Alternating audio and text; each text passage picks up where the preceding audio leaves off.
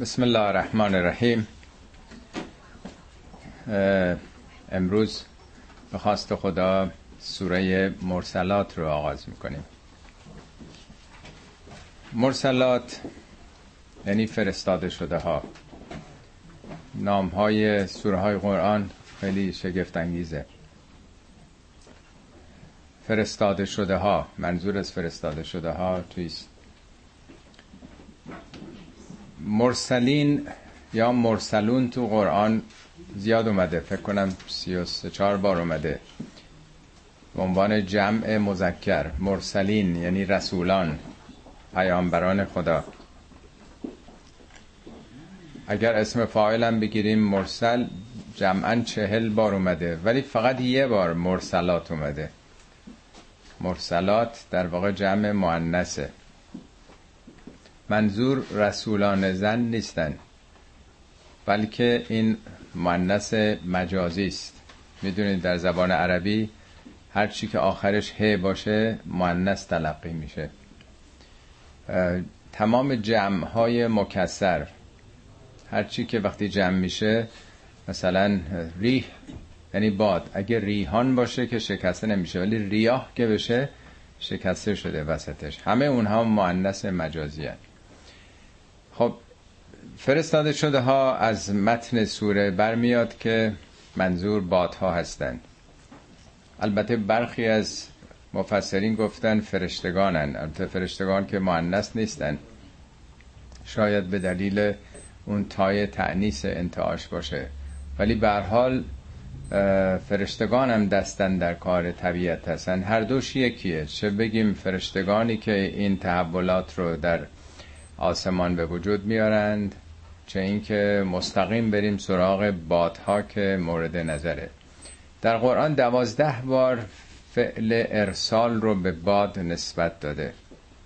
بعد از رسولان از همه موارد بیشتره.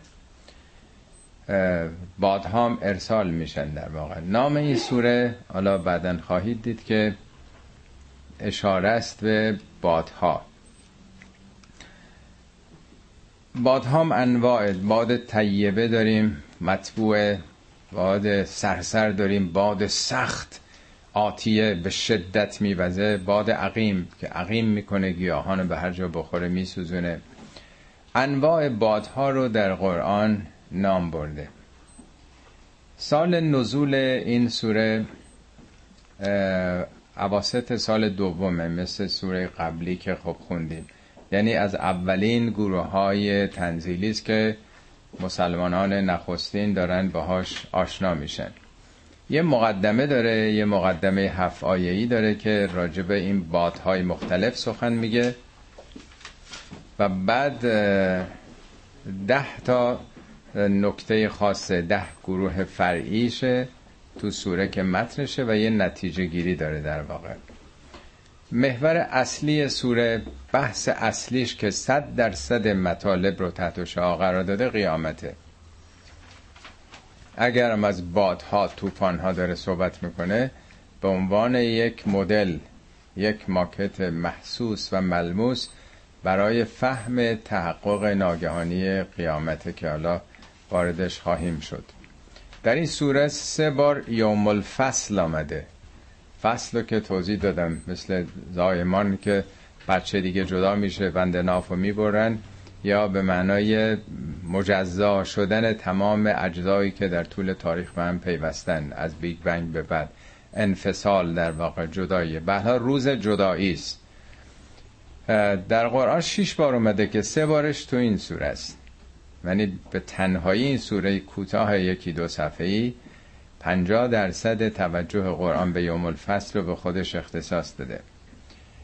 اما مسئله اصلی در این سوره تکذیب قیامته که کلمه تکذیب هم در قرآن 20 بار اومده ده بارش تو این سوره است.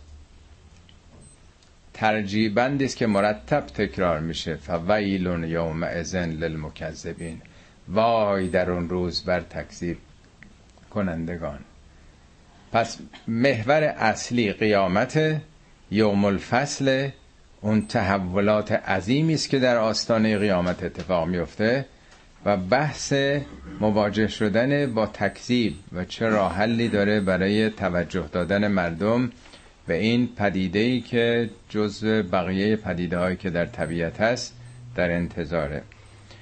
استفاده از یک مدل طبیعی است اون سوگندای اولیش که واردش خواهیم شد و در جای دیگه از این انواع بادها مثالی زده. من یکی دو تاشو خدمتون اول می‌خونم یه آشنایی پیدا بکنین.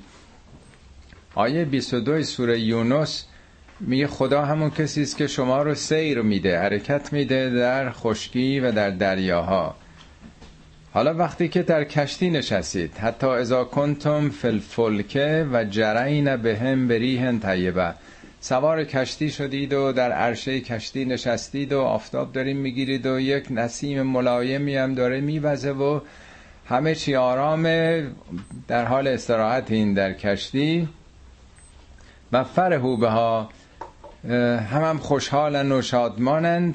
جاعت ها ریحون آسفون در ظرف مدت کوتاهی ناگهان یک باد کوبنده تندباد شدیدی میوزه و جاءهم الموج من کل مکان از هر سو امواج بلندی داره به بدن کشتی می‌زنه و ظنوا انهم احیط بهم. احساس می‌کنن که دیگر در محاصره در احاطه امواج قرار گرفتن اونجا که دعا می‌کنن. دعو الله مخلصین له الدین. خالصانه دیگه خدا رو می‌خوانن که خدایا اگه ما رو از این امواج نجات بدی و به ساحل سلامت برسیم ما دیگه خیلی بندگان مخلصت خواهیم بود. هدف البته این آیات مسئله دیگه است ولی اشاره به این که چگونه در همون حالت آرامی که در دریا دارن حرکت می‌کنن در ظرف مدت کوتاهی این واقعیت های طبیعی وجود داره. در جای دیگه هم فراون در باره قوم عاد میگه که یه ریح عقیم یه بادی که عقیم به هر چی میوزید که خشک می‌کرد مثل خاکستر می‌کرد. ریحن سرسرن باد سوزنده به صلاح سرد که سخرها علیهم سبع لیالن هفت روز هشت شب این باد میوزید.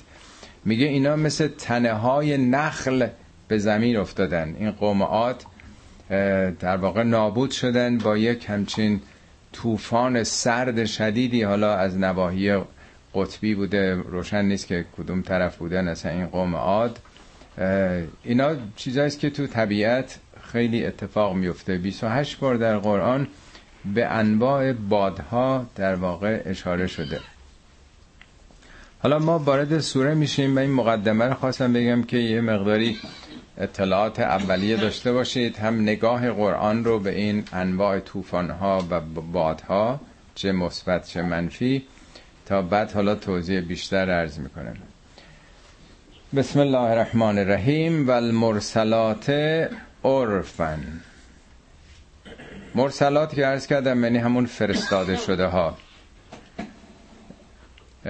عرف در واقع مقابل نکره. نکره این چیزی که انکار دارن. مثل امر به معروف نهی از منکر. عرف میشه نکر. عرف یعنی اون چیزی که باش موافقیم شناخته شده است. برخلاف این چیزی که آدم انکار می‌کنه نمی‌خواد. زشته ناپسنده میگن انکار. ولی بادهایی که جنبه عرف داره یعنی مردم اونس دارن بهش عادت دارن امید دارن. حالا ما در یه روزگاری هستیم که کمتر به پدیده های جوی مردم توجه می‌کنن. در گذشته به خصوص عربستان که این آیات نازل شده همه امید مردم به آسمان بوده. وقتی که یه بادی می آمده میگه همه بشارت پیدا می‌کردن. احساس می‌کردن این باد مقدمه یک بارانه. یعنی باد نوید بخش یک بارانی که پشتش خواهد بود. بنابراین این میشه عرف چیزی که مردم میپسندن باد مطبوع ملایمه و از نظر لغوی در واقع چیزهایی که به بالا میره. یک نوع بالا رفتنم ابرها رو بالا دادنم در مفهومش هست. به یال اسب که چون بلنده میگن به امواج دریا وقتی که خیلی بلند بشه به قله کوه به نخل یا انواع چیزایی که ارتفاع داشته باشه. حالا این معنای لغوی به خاطر داشته باشید توضیح میده مفهوم بالا رونده هم درش هست. خب این در واقع یک سوگنده. دو تا سوگند در این مجموعه هست بقیهش نتیجه گیری از اون سوگند است سوگند یعنی جلب توجه دادن بقیه به اهمیت این موضوع.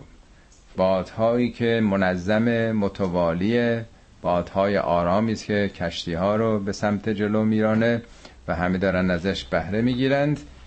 و پس از اون فل آصفات اسفن. این واو نداره واو سوگن ف فای تفریه بعد از اون پس از آن ناگهان آصفات. آصفه یعنی تندباد یعنی طوفان یعنی به شدت. موارد دیگه هم در قرآن هست نمی‌خوام حالا وقتتون رو بگیرم. در واقع شروعش از یک باد منظم ملایم پی در پی مطبوع و آرامی است که ناگهان تبدیل به یک در واقع طوفان میشه یک تندباد میشه. سومیش با سوگنده. و ناشرات نشرن. چنین بادی منتشر می‌کنه این ابرها رو به گونه خاص.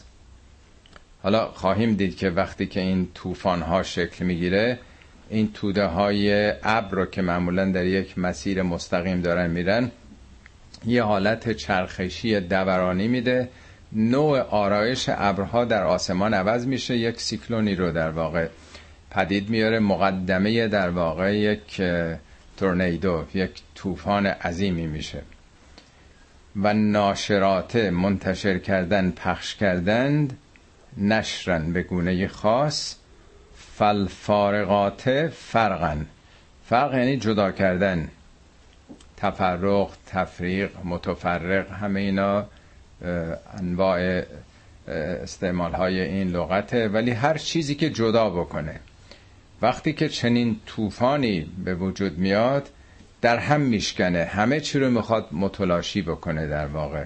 اونم به گونه خاص. فالفارقات فرقن فالملقیات ذکرن. تا همینجا چون سخن از باد شد یک توقف کوتاهی بکنیم. من یک بررسی راجع به انواع این بادها و نتایجش کردم خدمتتون میگم. همین چند سال پیش بود. شاید معروفترین بادهای مشابهی که داریم بحث می‌کنیم طوفان کاترینا بود که 2005 در امریکا رخ داد. در در واقع کرانه های جنوبی امریکا در خلیج مکزیک. از نیو اورلان در لویزیانا تا آلاباما در واقع امتداد پیدا کرد. اینا معمولا از دریاها شروع میشه به خشکی بعد وارد میشه. 26 بیلیون دلار خسارت وارد کرد. 1836 کشته داد. اون تو امریکا تو پیشرفته ترین مملکت دنیا که همه چی حساب شده است. یک میلیون آواره شدن. سرعت باد 280 کیلومتر در ساعت بود. مهمترین فاجعه بعد از جنگ داخلی امریکا محسوب شد این. آب تا سه متر در سطح شهر بالا اومد. از برج هام در واقع آب میریخت. دیدین حتما عکساشو که شهر توی آبه. پلیس هم با قایق تو خیابونا و کوچه ها می‌رفت که دزدی نکنن و رعد و برق و قررش و حتی مردمی که پناه برده بودن به استادیوم بخشی از سقف استادیوم کنده شد در اثر این طوفان در واقع. انواع این طوفان ها تو امریکا دیدین اسماش هم مختلفه. متیو ایرما نمی‌دونم هاروی گوستا ویلما آندرو چارلی جین اینا هر سالی که اتفاق میفته یه اسم هم می‌ذارن که مشخص باشه. شدت و ضعف البته داره. در بنگلادش متوسطش در این سالهای گذشته سالی 179 نفر کشته شدن متوسطش. در 1989 1300 تا کشته داده. و در 19 مرتبه که در این سالهای اخیر اتفاق افتاده 100 هزار کشته در بنگلادش در همه جای دنیا هست بجز قطب جنوب همه جا در معرض در واقع این خطرات هستش. علتش در واقع علت این نوع طوفان ها که در مناطق جنوبی یا جنوب شرقی آسیا بهش تیفون میگن. احتمالا در ارتباط با مسلمان ها بودن مالزی اندونزی اما طوفان عربیه دیگه. تیفون میگن. هندیا سیکلون میگن. چون اونجا فرهنگ انگلستان بوده در واقع همین سایکل بودنش. اروپایی ها تورنادو میگن. امریکا امریکا هم هریکن در واقع. اسامی مختلف داره. هریکن هم در واقع یکی از اسامی خدایان اون قوم مایاست که خدای خشم و به حال غضب بوده. در 1938 در نیو, نیو انگلند دو هزار کشتی از بین رفتن. این امواجی که تا چند متره اینا رو خورد کرده. چارده هزار خونه پنج هزار کشته و 1750 مجروح. علتش در واقع این بادهایی که از دو قطب جنوب یا قطب شمال میان بادهای سرد دیگه. وقتی که میان وقتی که به اقیانوس ها می‌رسند اگر درجه حرارت آب از 25 به بالا باشه این خطرات شروع میشه. از ماه ششم معمولا این هاریکن ها اتفاق میفته تا پنج ماه بعد در واقع. از ماه ششم تا ماه یازدهمه که معمولا آبها گرم میشه. وقتی که این باد سرد میاد به سینه اقیانوس ها که داغ آب داغ می‌خوره آب 25 درجه بالاست این باد گرم میشه. وقتی که گرم شد هر چیزی گرم میشه سبک میشه دیگه. این بادی که از این دو طرف آمده این باد میره بالا. وقتی که رفت بالا خالی میشه اون زیر دیگه خلع به وجود میاد. فشار کم میشه. وقتی که خالی میشه بادای اطراف هجوم میارن. یه مرتبه این حالت معمولی که طبق یک روندی داره باد حرکت می‌کنه ناگهان تغییر شکل پیدا می‌کنه. یه حالت چرخنده پیدا می‌کنه اون وقت. میره بالا ستونی و بعد موج می‌گیره. در واقع یک محورم پیدا می‌کنه که چشم در واقع طوفان بهش میگن. بعضی جام که دیدین مثل یه قیف مثل یه لوله ای رو زمین میاد. فوق العاده است. بعضی وقتا هم این به این قیفی که هست ممکنه که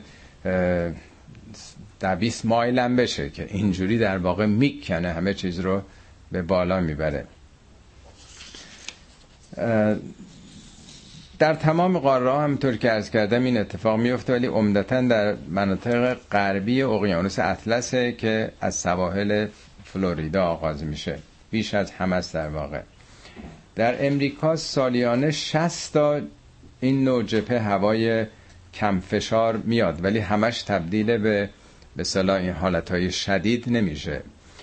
بیش از همه جای در امریکا چهار برابر اروپا است آمار همه کشورها هستش که چند تا از این پیچنده ها در سال اتفاق میفته عربستان هم که حالا این آیات اومده اطراف دریاهاست به خصوص تو خلیج بنگال اونجا از جایست که بیش از همه میاد. کشورهایی مثل بنگلادش و هند و اینام آماری هم خیلی نیست ولی اونجا در واقع خیلی بیشتر می‌کشه به خاطر اینکه امکانات ندارن هم شهرها وقتی که آب میاد. در واقع به مراتب سهمگینتر از سونامیه. این چیزی است که شاید یه مدلی برای فهم تحولات ناگهانی قیامت باشه. خب پس دو تا سوگند با نتایجی که ازش حاصل میشه قسم به مرسلات این بادهای آرام که معروف به بادهای الیزه بادهایی که از قطب میاد در طول سال کشتی ها را حرکت میده. مهمترین بادهایی است که در سطح کره زمین هستند. خیلی ملایم و مطبوع و آرام ولی ناگهان با یک اتفاقی یه ذره هوا گرم شده باشه تبدیل به یک همچین حرکت وحشی میشه. فل آصفات اسفن. و مسئله سومش انتشار ابرها به گونه خاصه که حرکت چرخشی ایجاد می‌کنه و همه چی رو در هم میشکنه. حالا نتیجه که حاصل میشه چیه؟ فالملقیات ذکرن القا کردن به معنای انداختنه و هم انداختن مثل اساش و موسا میندازه میگه ف... ف... القا اساها الق اسا کرد. هم در مورد القای محبت در دل کسی القای مودت القای خشم کینه اداوت هر چیزی که آدم مطرح بکنه برای دیگری پیش بیاد. از جمله چیزایی که القا در واقع میشه در واقع یه اتمام حجتی شما به یه کسی وقتی میدین القا کردین به اون دیگه. در داستان موسا و خزر میاد که موسا خواهش کرده بود که درس بگیره از اون خزر و اون میگه به شرطی که از من سوال نکنه کاری من کردم. دو بار که این اتفاق میفته و موسی نمی‌تونه صبر بکنه و سکوت بکنه اون دیگه میگه خب ما دیگه نمی‌تونیم با هم باشیم. موسی میگه که یه بار دیگه به من این فرصت رو بده. بعد میگه قد بلغت من لدنی عذرن. تو دیگه بر من اتمام حجت کردی. دو بار این اتفاق افتاد بار سوم دیگه آخرشه. این همین قد بلغت من لدنی عذرن. عذر این اتمام حجت. این اتفاق که میفته اولا یه ذکری رو القا می‌کنه. ذکر یعنی آگاهی. مردم متوجه میشن چشماشون باز بشه به خطراتی که در طبیعت هست. و وقتی داره قیامت رو میگه داره یه مدل نشون میده که چه اتفاقاتی ممکنه که بیفته. حالا این اتفاق میفته چه ذکری رو القا می‌کنه؟ یا اتمام حجت یا در واقع نظرن نظر همون انذاره در واقع یک نوع هشداره. در این چیزی که خدمتون دادم دو قطعه نقل کردم از یک کتابی به نام باد و باران در قرآن. دو تیکش رو براتون می‌خونم. در پاورقی هشت و ده.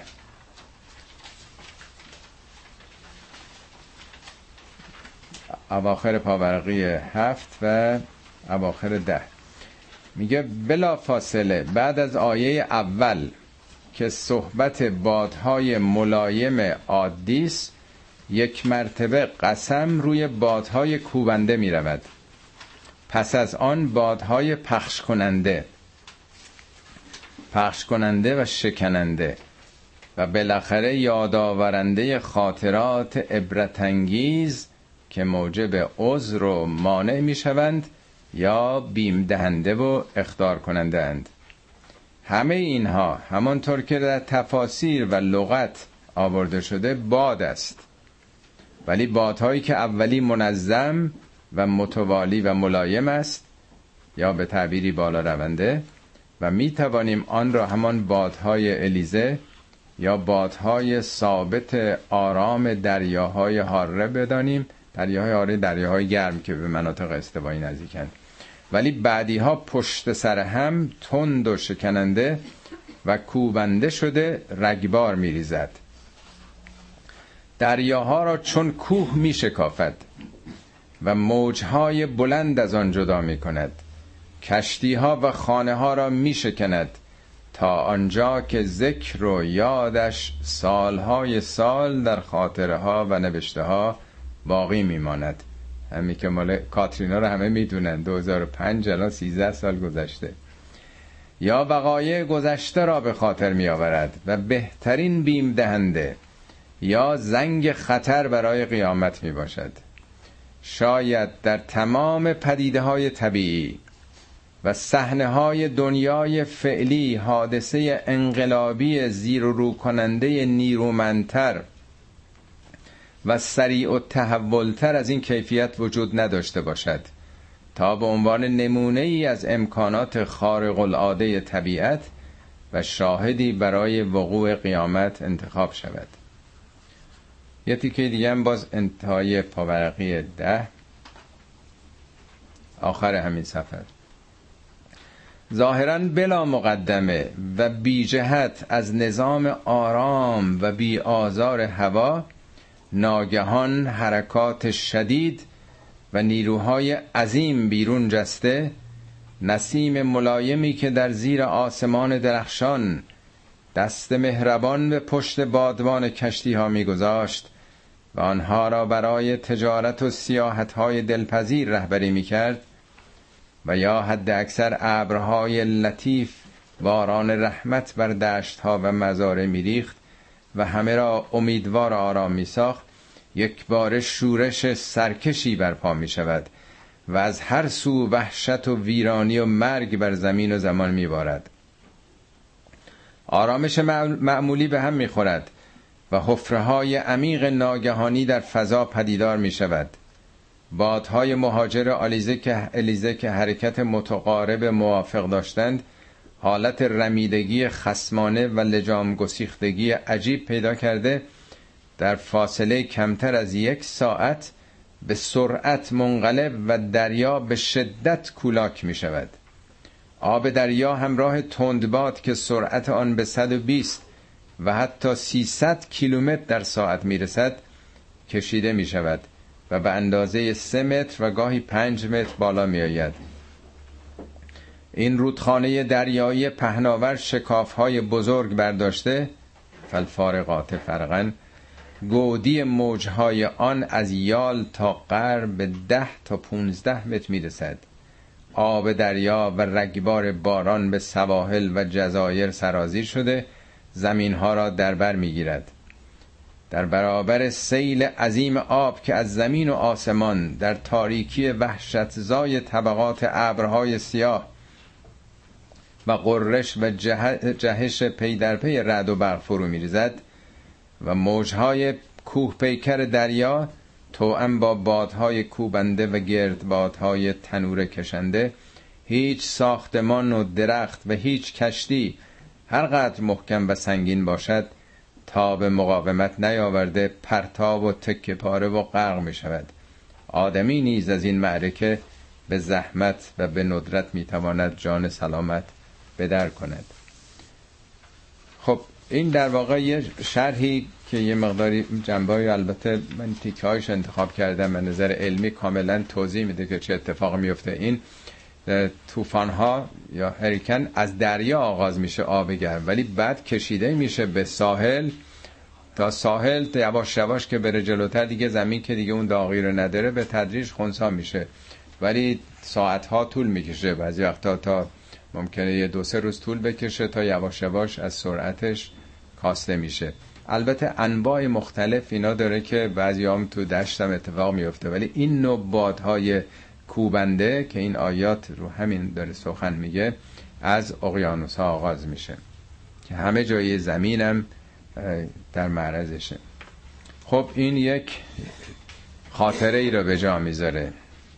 یه اتمام حجتی است یا یک هشداری است که خیلی همینطور که زندگی عادی روی زمین آرام نیست و گارانتی نشده فکر نکنید که برای ابد صد سالی عمر با عزت می‌کنیم و بعدم میخوابیم و دیگه کاری هم نداریم. عمل انسان آیندهش رو می‌سازه.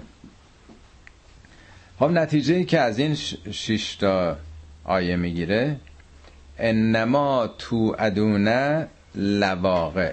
ان یعنی ان تاکیده انما یعنی این است و جز این نیست. یعنی صد درصد. انما تو ادونه آنچه که وعده داده شدید. درباره رستاخیز. لا واقع. لامش هم باز تاکیده واقع یعنی واقع شدنیه. تحقق یافتنیه. اینا از نوع جریان های تو طبیعت جریان های کیهانیه. این نیست که خدا بخواد کسی رو تنبیه بکنه بخواد این حوادث. اینا واقعیت است که در جهانی که زندگی می‌کنیم وجود داره. انما تو ادون لواقع. سور زاریات هم بیاتون است که خوندیم اونم. اونم میگه انما تو ادون لصادق چون تو اون سوره محورش یوم الدین روزی که هر کسی نتیجه عملش رو می‌گیره میگه این قطعا راسته. این فریب نیست. این ترسوندن بچه ها نیست. در یکی دیگه از سوره هم سوره اعراف فکر کنم یا انعامه. میگه این انما لتو ادون لآتن. آتنی داره میاد. برنامه آتی است داره میاد. هر چی که آتی است نزدیک دیگه. هر چی که داره میاد فکر نکنیم که حالا کو تا بیاد. بالاخره وقتی میاد دیگه هست دیگه.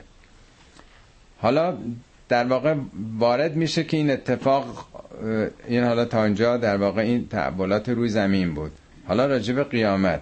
فاذا نجوم تمست وقتی که نجوم ستاره ها ولی منظور ستاره های درخشانه خورشید ها زمین که سرده ستاره های منظوم شمسی هم به خورشید هیچ کدوم نجم نیستن. اینا در واقع سیاراتن. تومست یعنی خاموش شدن. موارد دیگه هم در قرآن اومده به معنای از بین رفتن بینایی ظاهری است. چشم آدم دیگه نمی‌بینه یا بینایی باطنیه کوردلی در واقع دل آدم. یا از بین رفتن اموال یا اهدافی که تو زندگی آدم به سمت حق داشته باشه. همه اینا ممکنه زائل بشه از بین بره دیلیت بشه همه اینا به قول معروف. موقعی که دیگه خورشید یا خورشیدها خاموش میشند. و اذا السماء فرجت. موقعی که سما یعنی آسمانی که بر فراز شماست پاره میشه شکافته میشه. دفعه پیش خوندم بعضی از سوره های قرآن هست که میگه نگاه کنید این آسمانتون این هفت طبقه که روی زمینه همه جا سالمه.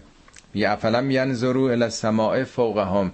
مردم به اون آسمانی که بالاشون نگاه نمی‌کنن کیف بنیناها.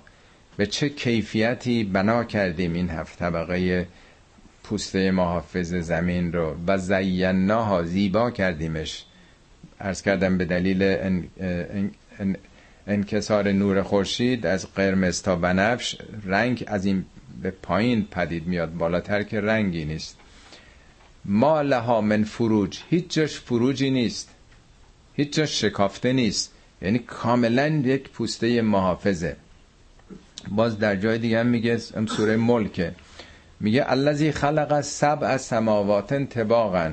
خداوند هفت تا طبقه روی فضای زمین شما قرار داده. ما ترافی خلق الرحمن من تفاوتن. هیچ جاش نمی‌بینی یه جا فوت شده باشه نادیده گرفته باشه ناقص بوده باشه. هل ترا من فتور جایی می‌بینی پاره شده باشه انفتاری پیدا شده باشه.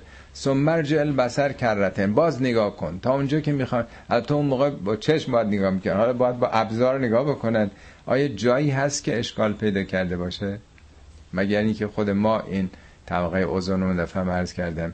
معیوب کرده باشیم خب میگه که این ساختمان فضایی که روی زمین رو داره حفاظت می‌کنه حیاتو اینا با اون انفجاراتی که میشه در واقع از بین میره. و از الجبال نصفت اون موقع که کوها ریشکن میشن. اینم در سوره های مختلف قرآن توضیحات کافی داده که میگه مثل سراب میشه کوه. نه تنها مثلا شن چیزای کوچیک اصلا پودر میشه. شاید 7 ده سوره در قرآن به سرنوشت کوها اشاره کرده که با این انفجاری که در خورشید انجام میشه سوپرنوایی که اتفاق میفته دیگه یه شعله روی سطح خورشید اصلا آب و هوای زمین عوض می‌کنه. چه برسه اون بخواد دوچار به صلاح اون انفجار پایانی نیروی سوخت مرکزیش که تبدیل هیدروژن به هلیومه اون وقتی هم بین بره مثل همه خورشیدها سرنوشت دیگه ای پیدا می‌کنه. و عدد رسول اقتت موقعی که رسولان تعیین وقت برای رسولان همه رسولان بعده می‌دادن دیگه. همه می‌گفتن که وقتش بعده در واقع. یوم الوقت یوم الوقت المعلوم. قیامت کیه؟ روزی است که وقتش مشخصه. یا میقات یوم معلوم. شما یه میقاتی یه ملاقاتی در یه روزی که وقتش معلومه. رسولان یه سرآمدی یه عجلی یه نهایتی مشخص می‌کردن. لعی یوم اجلت. برای کی این عجل تعیین شده بود؟ مردم آزادن هر کاری دلشون می‌خواد بکنن. ولی میگه که یه عجلی سرآمدی این جهان برای ابد هر کی به نیستش. یه عجلی مشخص شده. برای چه روزی؟ لیوم الفصل. برای روز فصل روز جدایی در واقع. توضیح قبلا دادم حالا علامن بودید تو پاورقی توضیحات بیشتر مفهوم یوم الفصل رو می‌بینید. و ما ادراک ما یوم الفصل. تو چی می‌دونی که یوم الفصل چیه؟ 16 بار فکر می‌کنم در قرآن ما ادراکه به پیامبر گفته. یعنی پدیده هاییست که آدم تا علمشو نداشته باشه نمی‌فهمه. ما ادراک ما لیلت القدر. چه می‌دونی که لیلت القدر چیه؟ چه تحولی به وجود میاد؟ ما ادراک ما یوم القیامه. 16 بار به خود پیامبر. یعنی حتی کسی که بیش از همه تقربه به خدا داشت میگه تو اصلا چه می‌دونی؟ ما ادراک چه عاملی می‌تونه موجب بشه که تو بتونی درک بکنی؟ اصلا قابل درک نیست با علم و دانش امروزی بشر. یه تحولی است که در کیهان به وجود خواهد آمد. خدا می‌دونه که چند هزار یا چند میلیون یا میلیارد سال بعد اتفاق خواهد افتاد. هیچی ما نمی‌دونیم. و ایلون یوم ازن للمکذبین. وای در آن روز بر تکذیب کنندگان. منظور از تکذیب تکذیب لفظی هم تنها نیست. یادتونه سوره ماونی که خوندیم؟ میگه ارعیت الذی یکذب بدین توجه کردی به اون کسی که یوم الدین رو تکذیب می‌کنه؟ نمیگه انکار می‌کنه که مثلا چه قیامتی چه رستاخیزی. چگونه تکذیب می‌کنه؟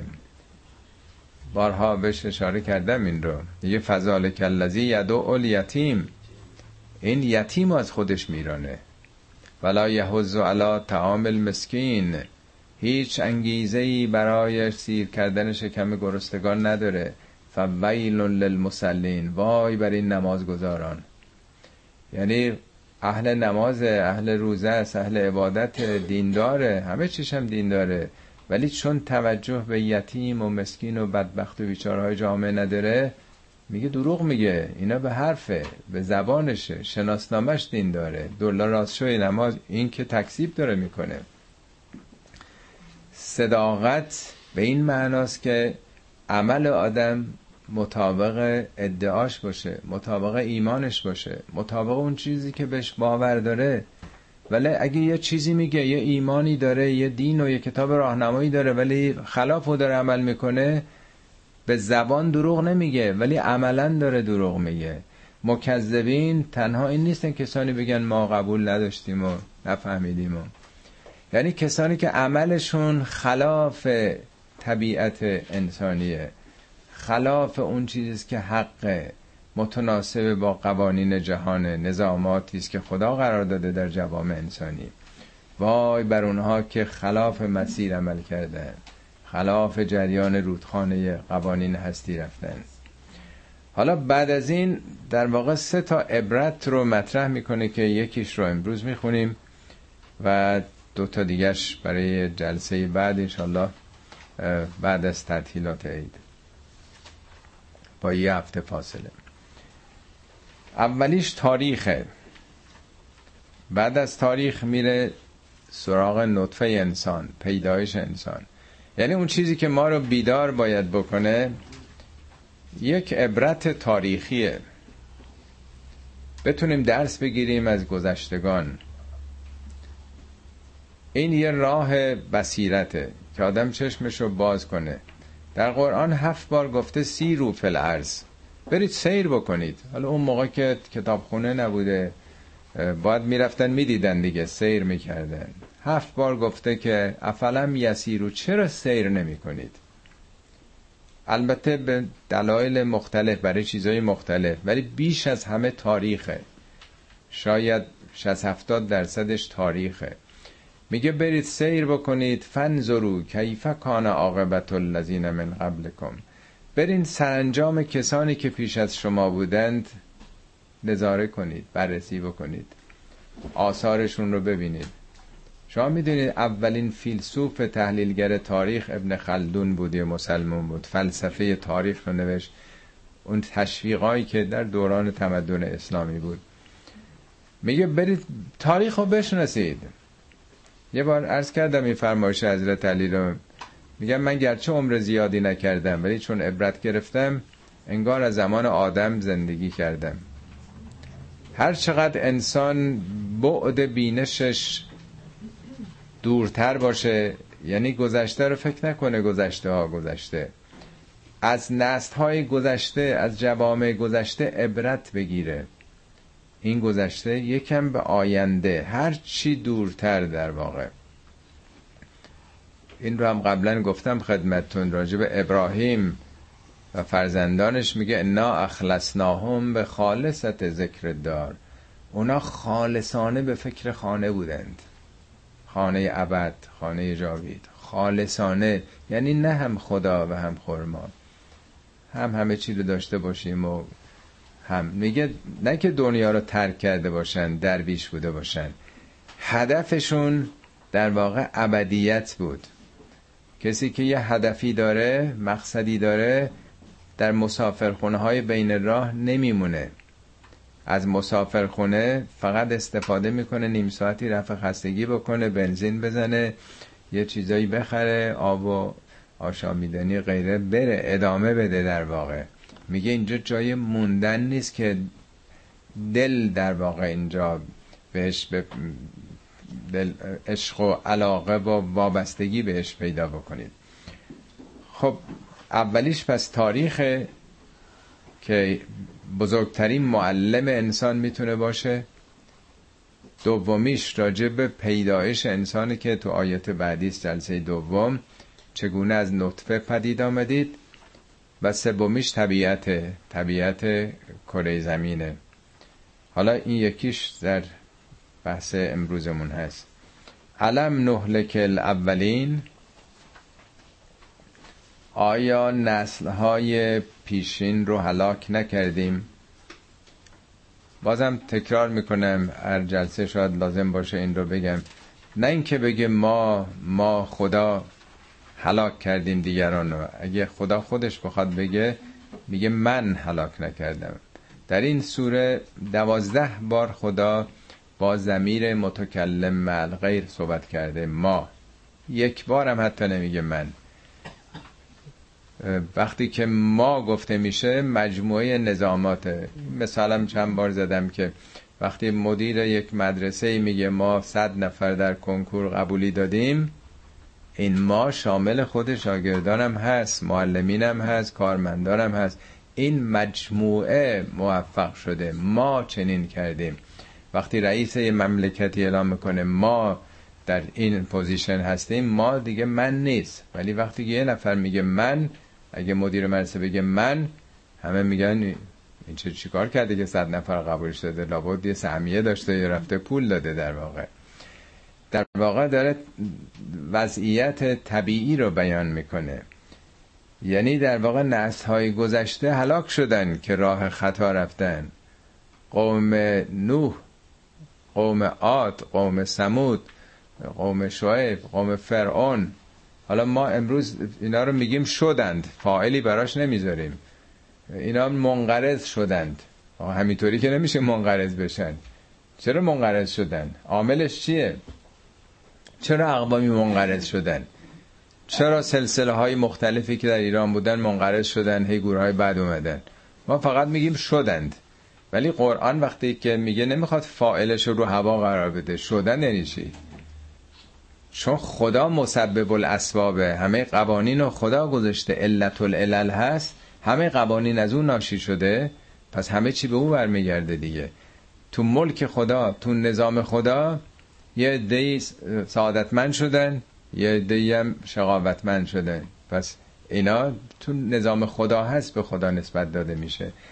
حالا ما برای فهم خودمون شاید بهتر باشه اینجوری ترجمه کنیم آیا به گذشته تاریخ نگاه نمی کنین اونایی که ملت هایی که راه خلاف و خطا رفتن به کجا رسیدن؟ حالا به همسایه هامو نگاه کنیم. صدام چه راهی رو در پیش گرفت؟ چرا اینطوری شد؟ قذافی چرا اونطوری شد؟ سوریه چرا به این سرنوشت دوچار شدن؟ ما اگه همون کارا رو بکنیم ما حساب خاصی نداریم که پیش خدا. قوانین خدا همه جا یکسانه. یعنی عبرت گرفتن چه به صورت امت جامعه چه به صورت فردی. آدم می‌تونه نگاه بکنه. اون جوونی که در معرض فرض کنید دراگ قرار گرفته یه نگاهی بکنه. کسانی که گرفتار شدن که اونام هیچ وقت دلشون نمی‌خواست.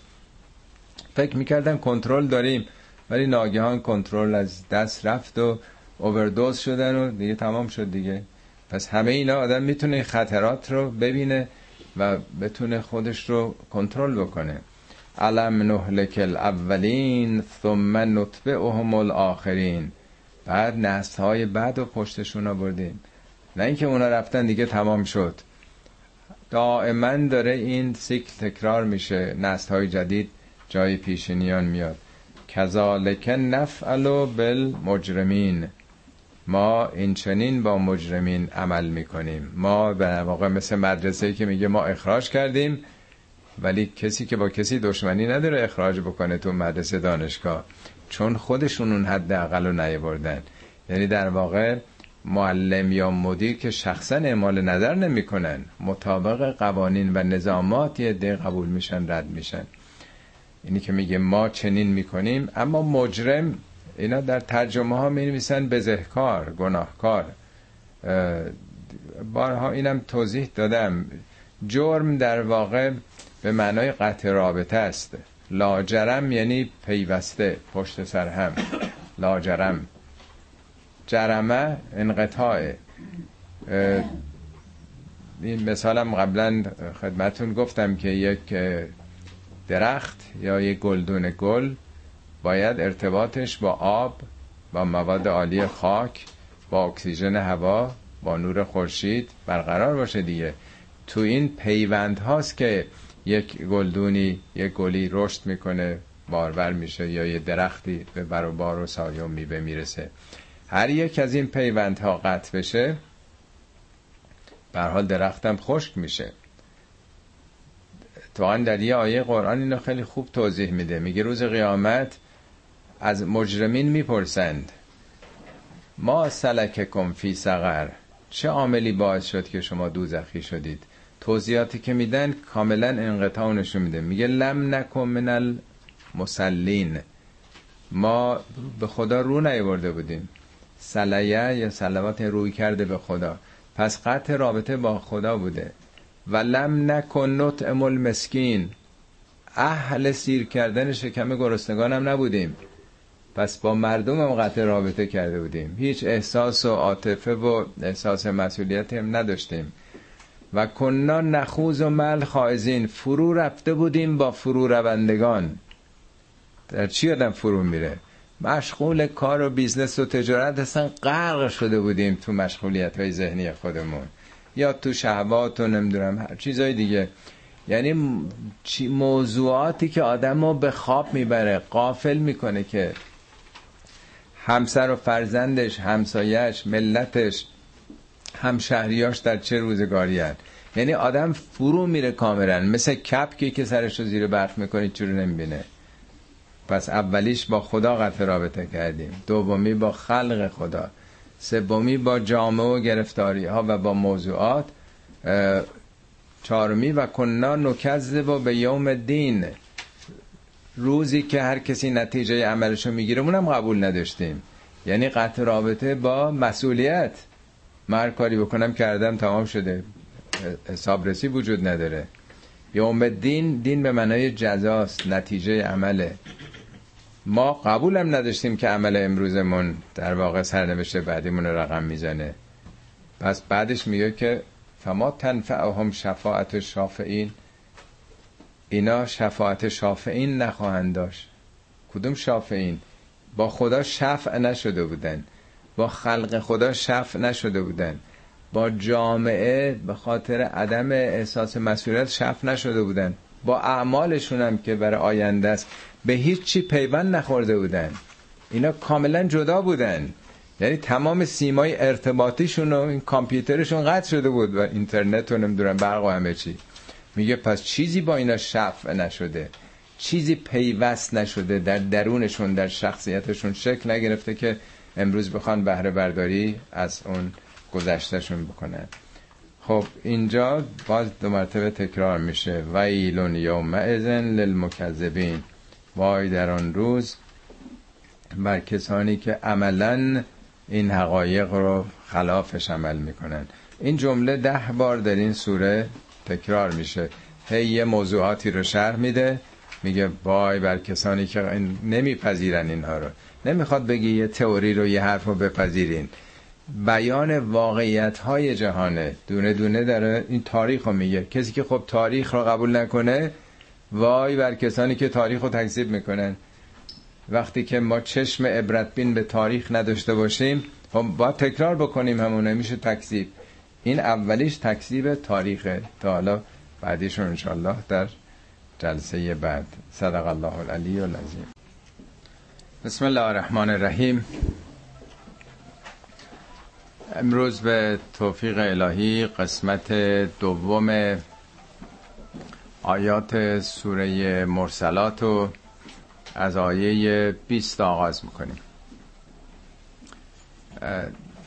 خب چون بخش دوم هست شاید نیاز داشته باشه یک توضیح درباره بخش های گذشته ارز بکنم. هفت آیه ابتدای این سوره سوگندی به پدیده های جبی بود. از بادهای آرامی که به تدریج و موارد عمده به صورت ناگهانی تبدیل به طوفان‌های بسیار سهمگین میشه. پدیده ای که امروز شناخته شده به نام هریکن یا تورنیدو یا تیفون یا سیکلون که در جلسه گذشته ارز کردم پدید میاره و نتیجه که از این هفت آیه اول می‌گیره اینی که انما تو ادونه لصادق. اونچه که وعده داده شده اید قطعا صادقه. وعده قیامت در واقع. وعده رستاخیز. جلسه گذشته توضیح دادم در هیچ یک از پدیده های کره زمین هیچ کدوم مثل این های سهمگین که ناگهان از اون جریانات آرام و ملایم بادهای الیزه ناگهان تبدیل به یه تحول عظیم و عجیبی میشه که آثارش تا سالیان زیاد در ذهن ها میمونه و موجب زیر و رو شدن طبیعت میشه. هیچ کدوم به قیامت مثل این نزدیک نیست. خب هفت آیه ابتدای این سوره درباره این پدیده بود. بعدش از آیات 8 تا 14 که خوندیم درباره یوم الفصل بود. یوم الفصل یعنی روز جدایی مثل انفصال جنین از رحم مادر که در یک دنیای دیگه است در یک انشاء دیگه ای به سر خواهد برد. در واقع قیامت هم یک تولد جدیده یک در واقع انشاء دیگری است در جهان. خب در واقع میشه گفت که اون هفت آیه سوگندای نخستین و هفت آیه بعدش که توضیح میده تحولاتی که حالا در ستاره ها در خورشید در جو زمین پدید میاد یک اشاره است به یک آینده ای که کاملا طبیعیه در انتظاره نه به خاطر رسیدگی به حساب انسان ها نه به خاطر بهشت و جهنم بلکه به عنوان یه امر طبیعی که دائما در کهکشان خود ما یا سایر کهکشان ها دائما در جریانه. یعنی اعلام خبر کردن از یه واقعی که در درون طبیعت وجود داره. خب بعد از این مقدمه به یک سلسله برهانهایی برای فهم آخرت آغاز میشه که اولینش رو در جلسه گذشته خوندیم. درباره تاریخ گذشته مثال آورد که این نسل هایی که آمدن و رفتند دیدین که چگونه تکرار شده. نسل در نسل آمدن و رفتن و تاریخ گذشته یک درسیه برای شما که باور نمی کنید رستاخیز و تکرار این تحولات انسانی تکرار نسل هایی که در گذشته آمدن نشون میده اون خدایی که قادر هستش انسانها رو مرتب در طول هزاره ها بیافرینه بر او خلقت تازه چیز مشکلی نیست. این رو به تجربه در طبیعت دارین می‌بینین. این در واقع اولین برهان بود. برهان استمرار نسل استمرار حیات در طول کره زمین. این رو دفعه گذشته خوندیم. امروز دو تا برهان دیگه ای رو برای فهم قیامت مطرح می‌کنه علم نخلقکم من ماء مهین؟ آیا شما رو از یک آب ناچیزی مهین یعنی ناچیز مقدار کم نیافریدیم. از این آیه تا آیه 24 یک بحث دیگه ایه بحث آفرینشه. یعنی آفرینش انسان از یک نطفه. خود این توجه به تحولاتی که گذشته بر اون نطفه نخستین خودش این یک درس عبرتی است یه برهانی است برای فهم و قبول رستاخیز. در قبلا سوره تارق داشتیم میگه فلینظر الانسان مما خلق. انسان باید نظاره بکنه بیاندیشه تعمل بکنه که از چه چیز آفریده شد. خلق من ماء دافق یخرج من بین صلب و ترائب. از یک آب جهنده ای که از قسمت پشت یعنی مهره های سخت و قسمت های نرم در واقع عبور کرده اینو توضیح هم دادم در اون جلسه مربوط به خودش که چگونه در واقع پیدایش اسپرم از همون هفته های دوازده سیزدهم شکل گیری جنین آغاز میشه. همینطوری که عبول به اصطلاح جنس معنیس هم در واقع از همون دوران شکل می‌گیره و یک مسیر چند سانتی رو در طول اگه اشتباه نکنم 18 هفته طی می‌کنه تا برسه در جایگاه خودش. یعنی در همون دوران جنینی همینطور که قلب و ریه و کلیه و بقیه چیزا در واقع شکل می‌گیره این جنبه های جنسی هم مراحلش انجام میشه آماده میشه در واقع. حالا اون در سوره در واقع تارق بود. در سوره سجدم میگه و بد خلق الانسان منتین خداوند آغاز آفرینش انسان رو از خاک شروع کرده. یعنی از مواد عالی که در خاک هست نطفه شکل گرفته. ثم جعل نسله من سلالت من ماء مهین. از یه سلاله از یه چکیده از یک در واقع اساره ای یعنی سلسله مراحلی گذشته نه اینکه یه آب معمولی. خودش در واقع اساره و چکیده انواع و اقسام عناصری است که باید حالا یک موجودی رو پدید بیاره.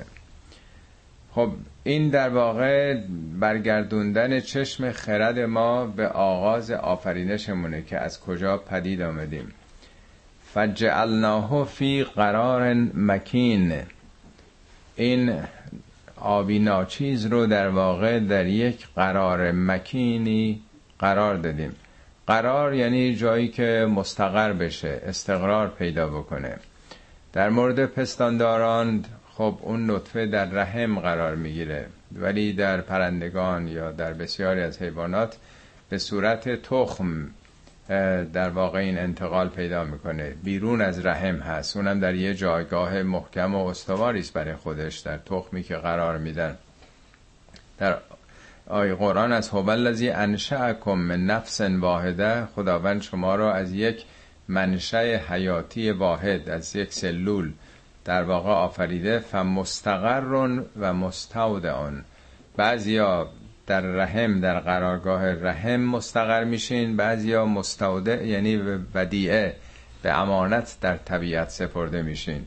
مثل تخمی است که ماهی ها در واقع در دریا رها می‌کنن اونم در جایگاه مناسب خودشه یا پرندگان یا موجودات دیگه.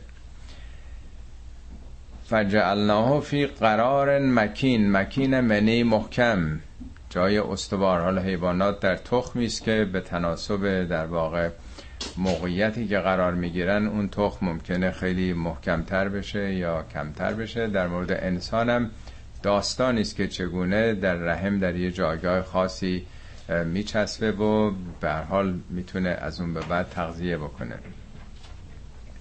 الا قدر معلوم تا یک سرآمد مشخصی. همه چی رو قدر رو اندازه است. در واقع زمانی هم که طی باید بکنه این سلول اولیه این یاخته نر عنوان اسپرم اینم در واقع یه مدتی طول می‌کشه که به نهایت خودش برسه. همینطور که می‌دونید و بهتر از بنده فیلم هم حتما دیدین در واقع این اسپرم که در هر ثانیه 1500 تا تولید میشه در واقع. شاید در روزانه 125 میلیون این موجودی که تمام اطلاعات نسل های قبلم در خودش داره روزی 125 میلیون تولید میشه. شاید در هر ارتباط بین مثلا 20 تا 90 میلیون اسپرم حرکت می‌کنن برای که برن به سمت عبور و همه اینها دارای این قابلیت ها هستن که البته وقتی اولین وارد میشه با یه مکانیزم شگفتآوری راه برای بقیه بسته میشه. بقیه که همه نمی‌رسن در این راه در این مسیر در واقع بخش اعظم از بین میرن ولی با در واقع این چیزهایی که تولید می‌کنن این مسیر فراهم میشه برای اینکه بالاخره این پروژه به انجام برسه. تحولاتی که در اون روز اول روزای بعد انجام میشه اصلا حیرت آوره.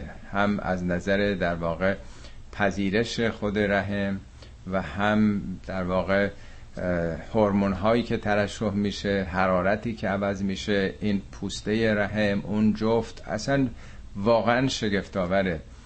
و تکثیر سلولی که قاعدتا این تا ظاهرا روز نهم دهم تکثیر دوتا دوتاست حدود مثلا 100 120 می‌رسه. ولی از اون به بعد یک تکثیر تخصصی انجام میشه. شما می‌دونید مغز ما فقط خودش ده ها بخش داره هر کدوم داره یه کار می‌کنه که چه مقداری از هر کدوم سلول بسازن. سلول در واقع قدرت ما تیروید و پاراتیروید هر کدوم به چه مقدار باشه قلب کلیه کبد. این برنامه از کجا اومده؟ قاعدتا هر سلول باید متناسب با خودش بسازه. ولی طبق یه برنامه سلول های تخصصی پدید میان تا به حال این موجود به کمال خودش می‌رسه. خیلی شگفت آوره نمی‌خوام حالا وارد این بحث بشم که چقدر واقعا عجیبه و چقدر حیرت آوره که این تحولات داره انجام میشه و ما غافل هستیم اونم در سه پرده تاریکی هم شکمه و هم در واقع رحمه و هم پرده است که دور بچه رو گرفته حرارت رو در واقع نگه میداره و خود جفت که داستانی است. اون هم می‌دونید که چه شگفتی هایی داره که اون غذای مورد نیاز اون بچه بدون اینکه مخلوط بشه خون مادر با اون خون. اینا چقدر عجیبه و همش چه حسابهای شگفتانگیزی داره. میگه فقدرنا چقدر مقدار گذاشتیم اندازه و چه نظم حیرت آوری داره. فنعم القادرون بهترین اندازه گذاران یعنی این اندازه های زمانی و مکانی و این هورمون هایی که ترشح می‌کنه برای در واقع این رشد جنین اصلا حیرت آوره در چه تاریخی کدوم یکی از این هورمون ها باید ترشح بکنه و چه نتایجی باید به وجود بیاره. همه اینا قبلا در واقع حساب شده است و مقدارش هم بسیار دقیقه. از در واقع هورمون پروژسترون که در اون روزای سوم چهارم شروع میشه تا هورمون های دیگه که هر کدوم به تناسب مراحلی که حالا این نطفه می‌خواد طی بکنه. فقدر نا فنعم القادرون و ایلون یوم ازن للمکذبین. وای در اون روز از بر مکذبین. منظور از مکذبین کیا هستن؟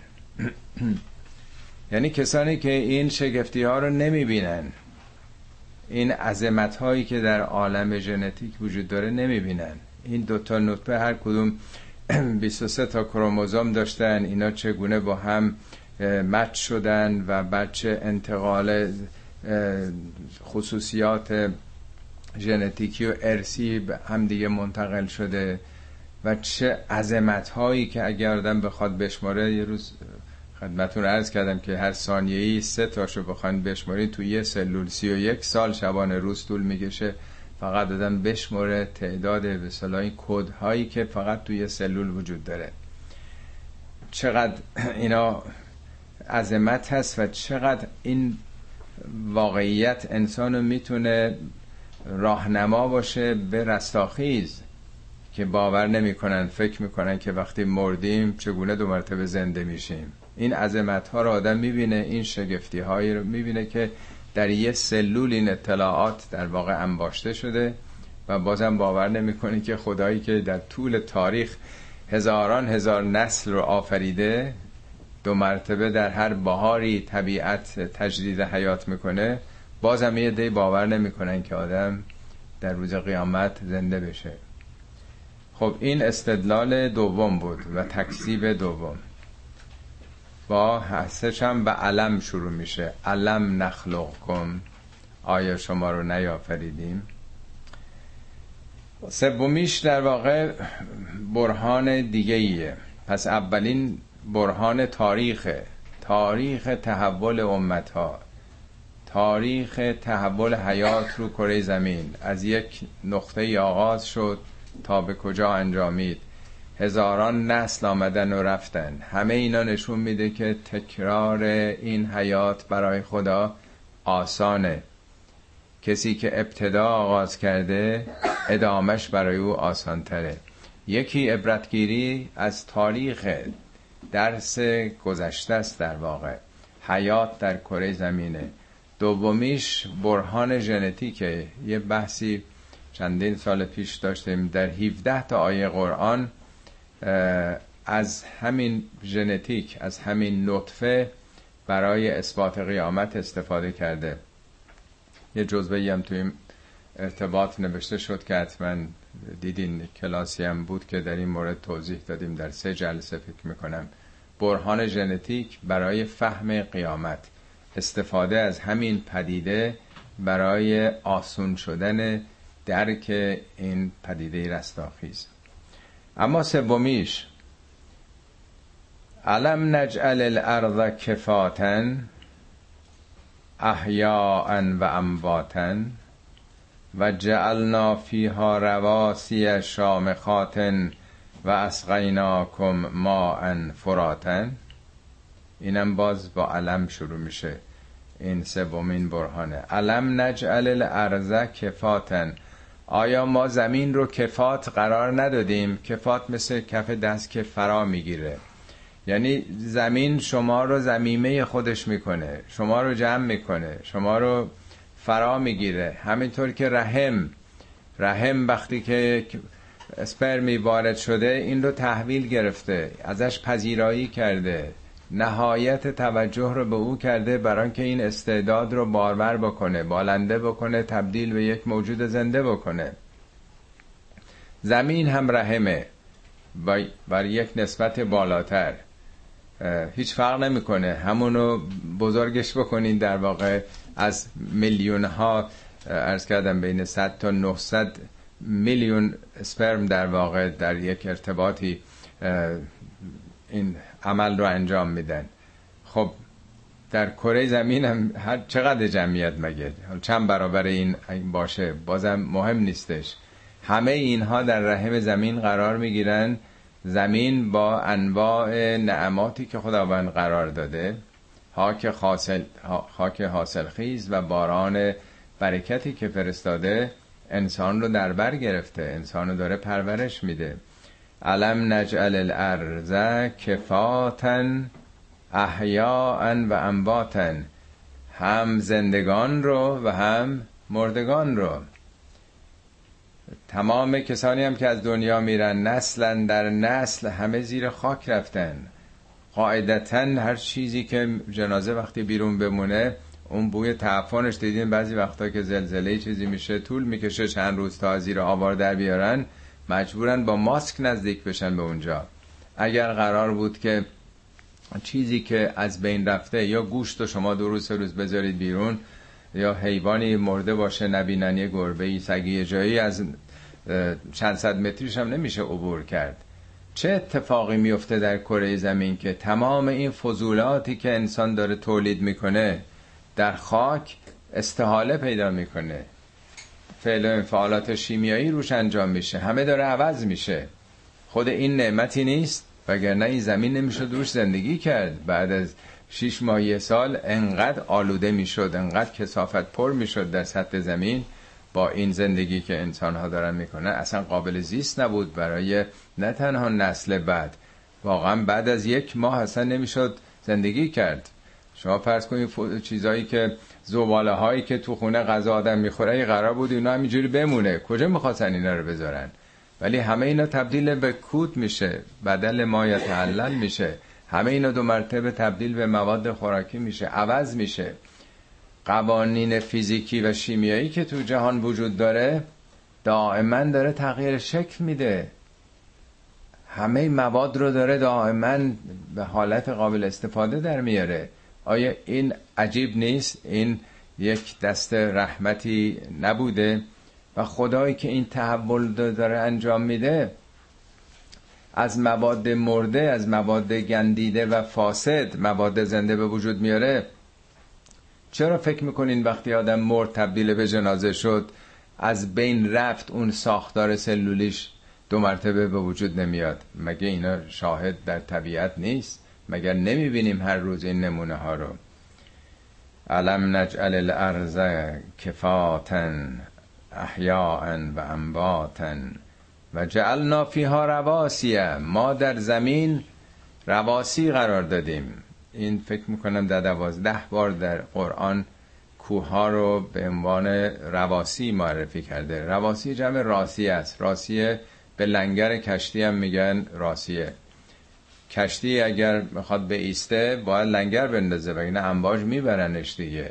لنگر که میندازه در یه جایی ثابت میمونه. کوه هم در واقع لنگر خشکی زمین روی طبقات خمیری و مذاب زیرین هستند. قاره ها رو نگه داشتن. بارها توضیح دادم قبلا که این کوه ها در واقع همین مقداری که در بالا مرتفعن در زیر پنجه انداختن در قش های خمیری و نگه داشتن. مانع از این میشن که قطعات خشکی زمین این برونور برن. مثل قطعات چوبی که آدم روی آب بذاره با باد دائما این برونور حوز میره دیگه مگر اینکه یه جایی خودشو نگه داره. و از و رواسی شامخاتن کوههای شامخ سر به فلک کشیده. نقشی که کوههای بلند دارند نگهداری نزولات جبیه وقتی که باران میاد اگر قرار بود که کوههای مرتفعی نباشه باران میآمد یا تبدیل به سیل می‌شد می‌رفت می‌رفت در دریاها یا جذب لایه های آبرفتی زمین می‌شد. ولی وقتی که بخشیش در قلل مرتفع میمونه به صورت برف به صورت یخ در طول تابستان آینده به تدریج این برف ها این یخ ها آب میشن. در واقع یک نوع فریزر یک نوع یخچال طبیعی خدا برای ما قرار داده.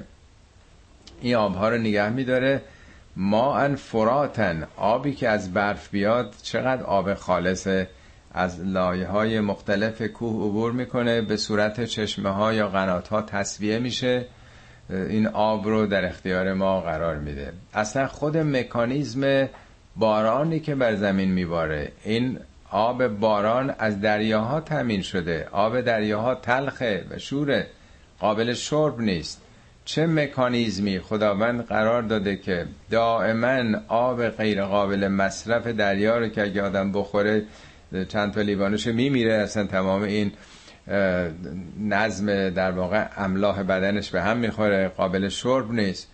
آب رودخانه ها به شیرین هم به دریا می... به رودخانه ها میریزه اونا هم به دریا. همواره آبهای رودخانه ها و چشمه ها شیرینه و همواره آبهای دریا تلخ و شوره. چگونه میشه که این آب فرات یعنی این آب گوارا به دست بشر رسیده؟ پس اون خدایی که تونسته این ناخالصی ها رو بگیره این تحول رو این دگرگونی رو انجام بده. باز چرا فکر می‌کنین که وقتی مردیم ممکن نیست؟ اینا همه تحول است که داریم می‌بینیم.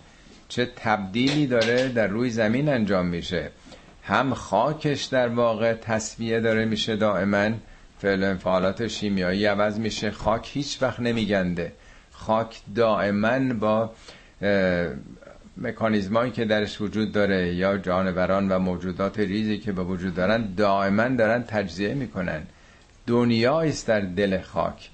بعضی فیلم های هست نمی‌دونم دیدین یا نه. فیلم های علمی که یه مقطعی تو جنگل مثلا یه جایی که چگونه در زیر زمین چه قوقاییه. در نیم متر زمین یه متر یه متر و نیم دو متر تو هر کدوم چه موجوداتی هن. یا درخت هم همینطور در هر لایش در هر یه مترش چه موجوداتی دارن زندگی می‌کنن. اینا با هم دارن همه همکاری می‌کنن. از یه طرف خلل و فرجی که مورچه ها و بعضی حیوانات به وجود میارن تنفس درخت رو امکان پذیر می‌کنن. یه سرویس های درخت به اونا داره میده اونا به درخت دارن میدن. اصلا با یک مثلا نگاه دقیق تر می‌فهمه آدم چه همه دارن با هم همکاری می‌کنن. چه دست تدبیری ربوبیتی در کار هستش که اینطور حیات رو چرخه حیات رو دارن ادامه میدن. و از کم ما فراتن ویل یوم ازن للمکذبین. وای در آن روز بر تکذیب کنندگان. خب ملاحظه فرمودید که سه آیه یا سه برهان یا سه بیینه ارائه میده. نگاه به نسل های گذشته به تاریخ گذشته بشر که چقدر این رستاخیز هر سال بوده. نگاه به نطفه آفرینش انسان در رحم. سومیش نگاه به رحم دنیا در پشت دنیا در دل دنیا چطور این تحول استحاله و دگرگونی انجام میشه. به دنبال هر بخشی و هر استدلالی این جمله ویلون یوم ازن للمکذبین. که ده بار در این سوره تکرار شده و در هیچ سوره هم بیش از یک بار نیامده. اصلا کلا 20 بار این جمله در قرآن اومده که نیمیش در این سوره کوتاه صفحه و نیم است و تمرکز این سوره اصولا روی تکذیب این حقایقه خب تا اینجا برهان بود. حالا از این به بعد آینده رو توضیح میده. اتفاقی که حالا بعدا خواهد افتاد. در همون یوم ازن ویلون یوم ازن للمکذبین انطلقوا الى ما کنتم تکذبون. انطلقوا باب انفعال طلقه است طلاق یعنی جدایی دیگه نیست یعنی راه افتادن دیگه. جدا شدن و هر کسی بره سراغ خودش. اون داستان موسا و خز رو در قرآن خوندین که سه مرحله اتفاق میفته. بعد میگه خب من طلقو جدا شدن از هم بعد رفتن دیدن مثلا یه کشتی است. خرابش کرد. من طلقو جدا شدن رفتن. یعنی روانه یه کار جدید شدن. از یک کاری در واقع جدا شدن و رفتن به سوی یک سرنوشت دیگه و یه تجربه دیگه. خب تا اینجا دنیا یه تجربه ای بود. حالا جدا شید و روانه در واقع آینده بشید. مثل بچه ای که حالا از رحم جدا میشه بهش میگن منطلقو. حالا جدا شو و برو سوی زندگی خودت دیگه. تو یک واحد مستقل یک موجود مستقلی شدید این سرآغاز حیات پس از دنیاست. انطلقوا الى ما کنتم بهی تکذبون. برید به سوی آنچه که تکذیب می‌کردید. حال هر کشاورزی هر کشتکاری میگن هرچی کاشته باشه باید درو بکنه دیگه. میگن خب برو هرچی, در... هرچی کاشتی برو درو کن دیگه. دانشگاه هم همینطوره دیگه. مدرسه هم همینطوره. این دوران تمام میشه دیگه. وقتی تمام شد هر کسی باید بره دستاوردی که در طول تحصیل داشته بره زیر سایه اون بره از اون استفاده بکنه. چی خونده؟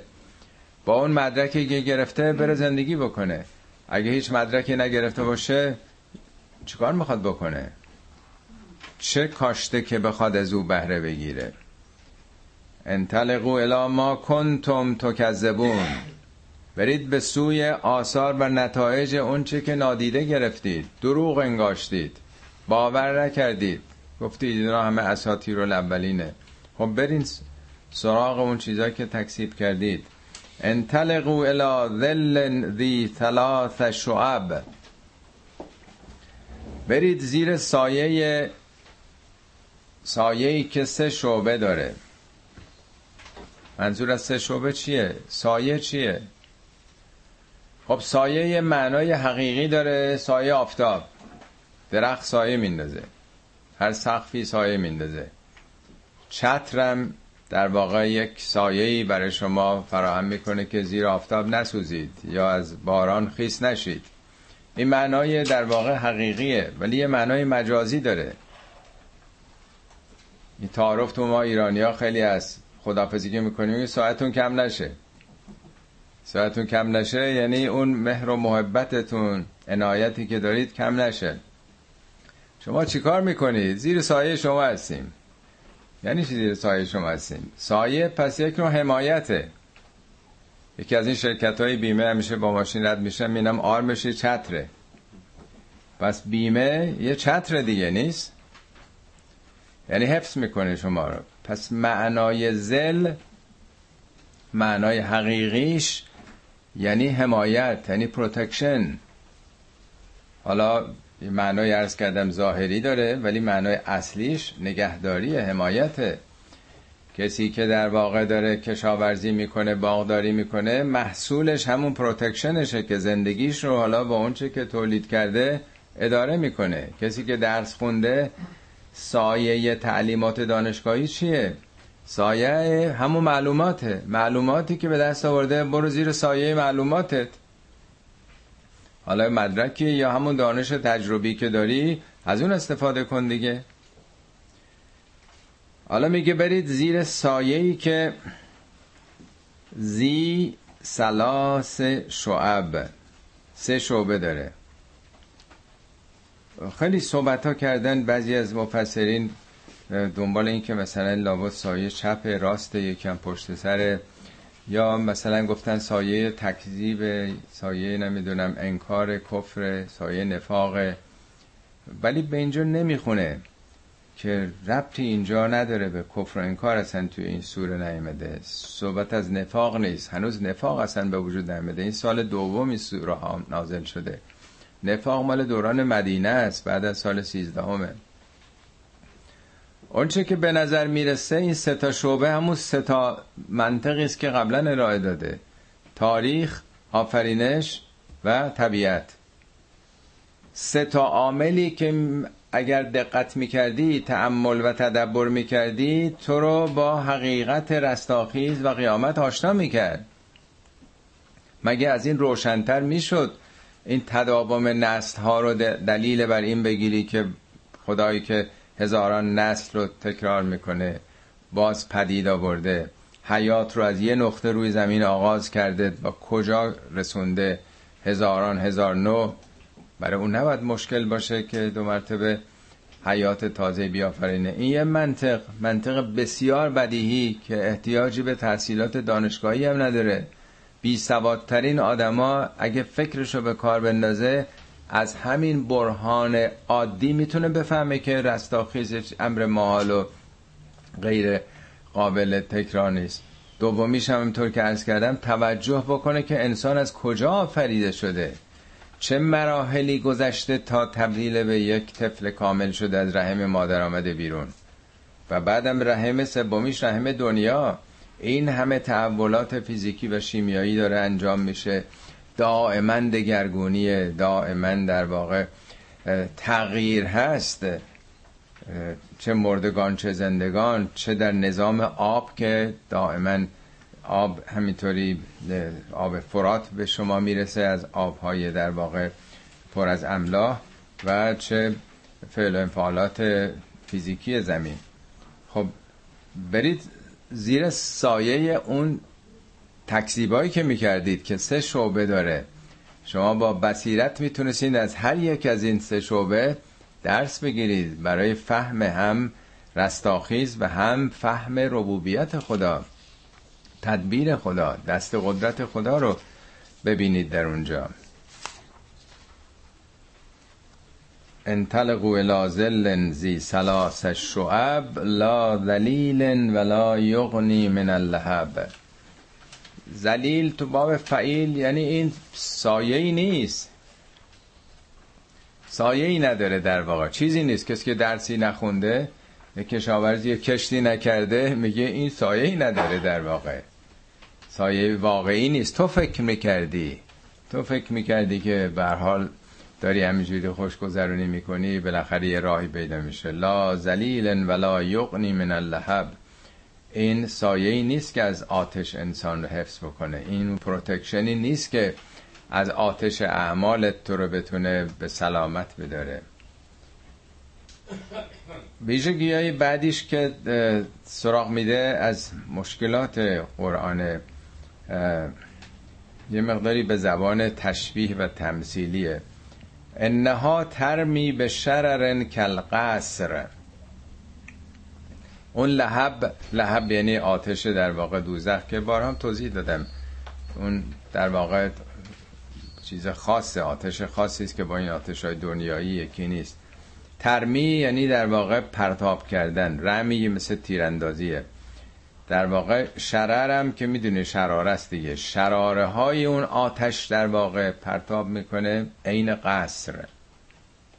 که انهو جمالتون صفر انگار مثل شترای زردفامن. حالا یعنی چی؟ اینم باز از مواردی است که به ظاهرش همه بسنده کردن و این رو از چشم دل اعراب معاصر نزول این آیات تلقی کردن. که برای اون عرب سهرانشین که در خانه های خاک و گل در واقع با خشت و گل و خانه ها رو بنا می‌کردن. ساختمان دو طبقه به ندرت در عمرشون دیده بودند. راهی نبوده جایی نمی‌رفتن که ببینن. قصر براشون یه چیز خیلی بزرگی. حالا قصر مثلا کسانی اگه تعریف کردن در اطراف اگر رفتن نماد در واقع بزرگی گرفتن. و شطورم حیوانی بوده که صبح تا شب باش کار داشتن از نظر بزرگی و تحرک. اینطوری معمولا در واقع ترجمه کردن. برای فهم عظمت اون آتش یعنی در واقع مثل اینکه یه قصری آتش گرفته باشه دائما شراره های آتش از او بجهه به بیرون و در واقع سرعت اینا مثل شطورانی که در حال فرارن. ولی به نظر میاد که یه مقداری بشه در معانیش دقت کرد. شاید یه مفهوم دیگه ای ما بعد از 1400 سال بتونیم نسبت به اون اعراب در واقع معاصر که از روستای خودشون بیرون نرفته بودن پیدا بکنیم. خود قصر در واقع نماد یک زندگی اشرافی دیگه. در قرآن بار دیگه هم آمده راجع به شهرها و تمدنهایی که میگه ظلم کردن اینها فرو ریخت و هلاک شدن. این ساختمان ها رو هم ریخت و بئر معطلت چاه آبی که بود و از این در واقع آبیاری می‌کردن معطل و بی خاصیت مونده و قصر قصر مشید قصرهای تزئین شده گچبری شده برافراشته همه اینها مونده. یا میگه که عین ما تکونو هر جا که باشید یدرککم الموت مرگ سراغتون میاد. ولو کنتم فی بروج مشیده. اگر چه در قصرها و کاخهای سر به فلک کشیده باشید.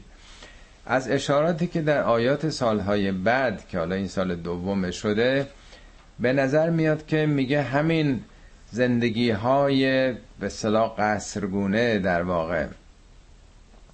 آمال و آرزوهای این چنینی این شراره های اون دنیا پرستی هاست در واقع.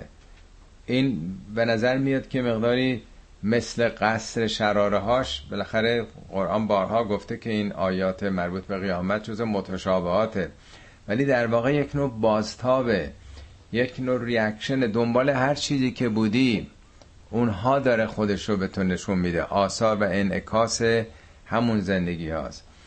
جمالتون صف جمال به شطور نر میگن. این یه معنای ظاهریه ولی از همون کلمه جماله. جمال یعنی زیبایی. صفرم رنگ زرده که در قرآن همون داستان موسا و بنی اسرائیل که میگه یه گاب زب بکنید که میگن چه رنگی باشه. او میگه رنگ زرد باشه برای اینکه تصر رو لونها لونها تصر رو ناظرین.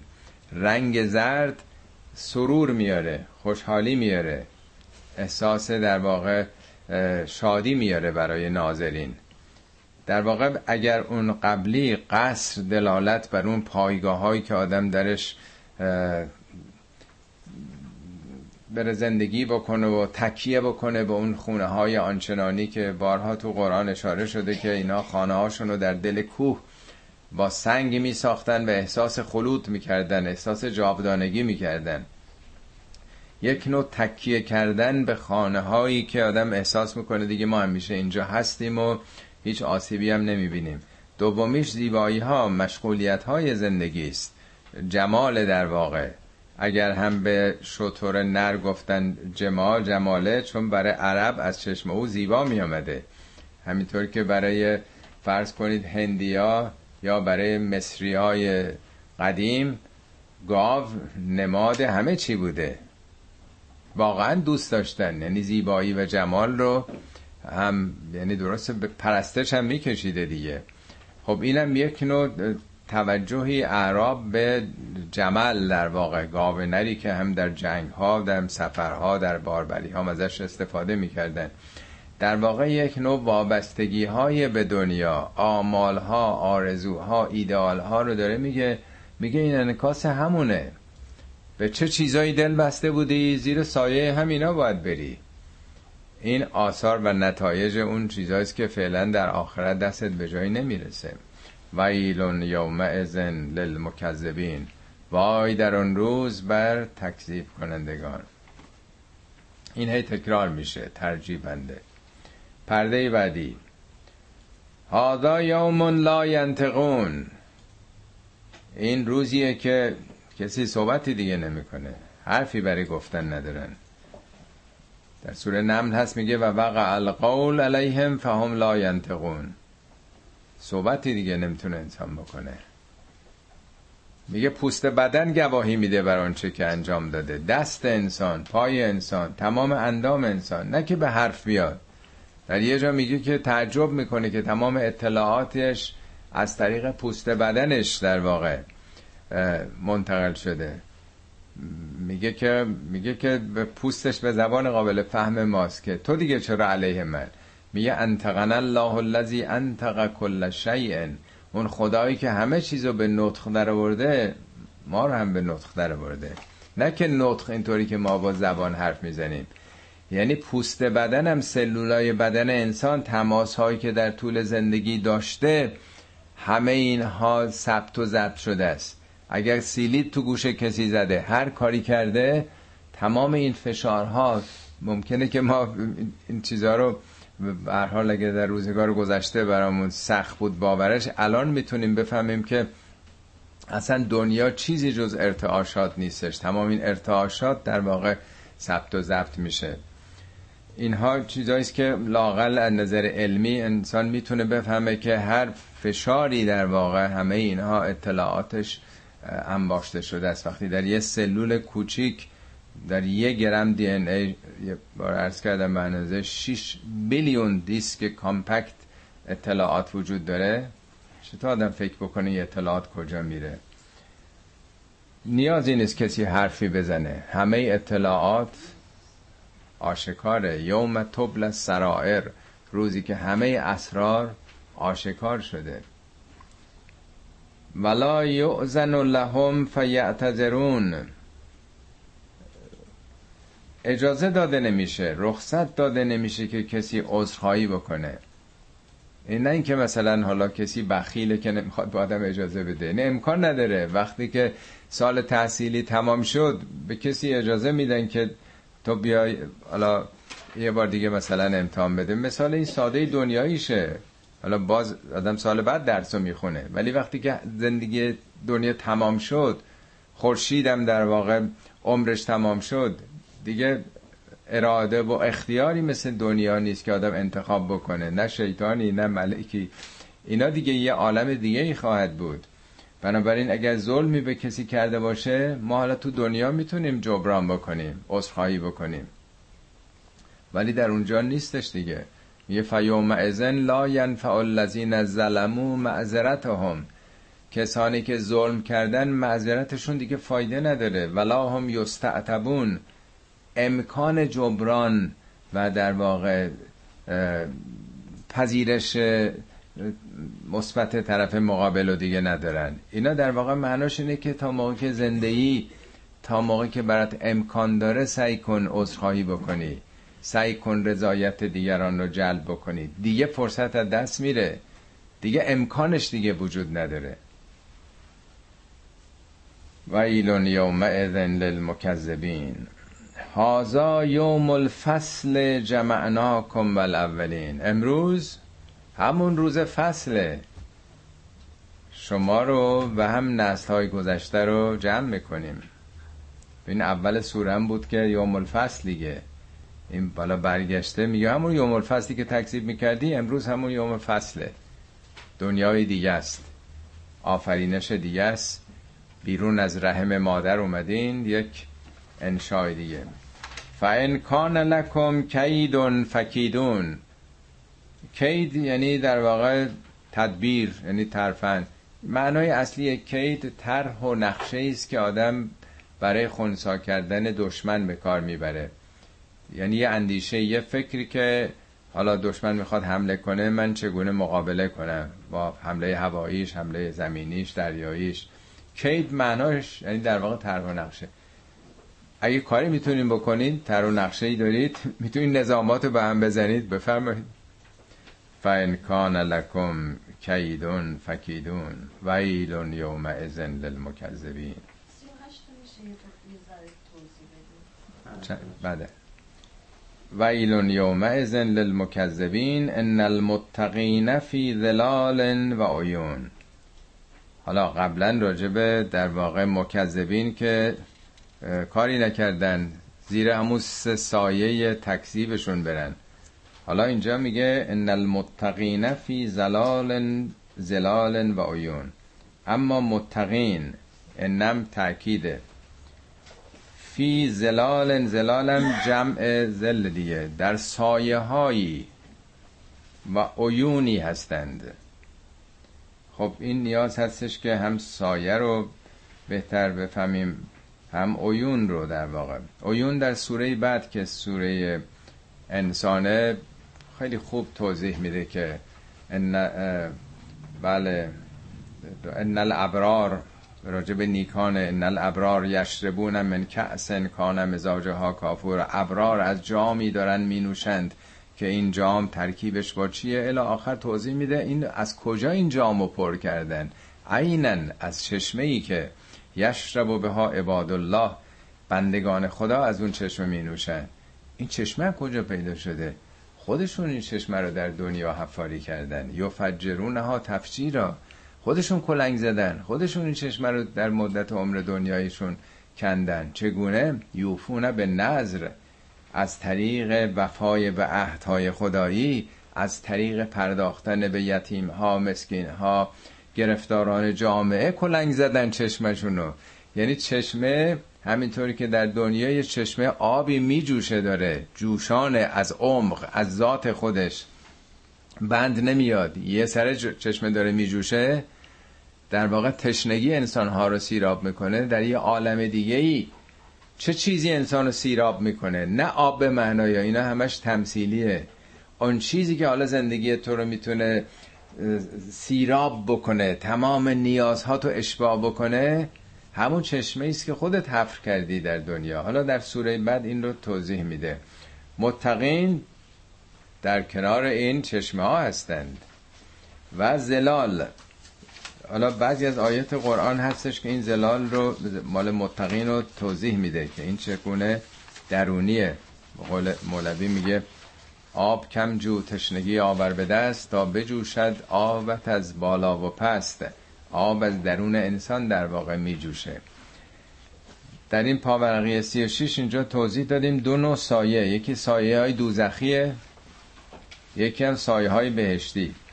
حالا راجع متقین اونایی که در واقع shield دارن protection دارن سپر در واقع محافظی پیدا کردن سلف کنترل داشتن قرآن بارها توضیح داده. یکی درباره اصحاب الیمینه یاران راست.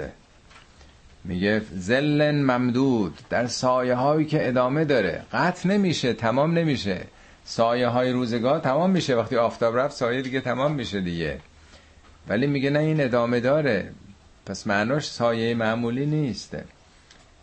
یا درباره اهل ایمان و عمل صالح ندخلهم ذلا ذلیلا. اونا رو وارد سایه می‌کنیم. چه سایه ای سایه های واقعی.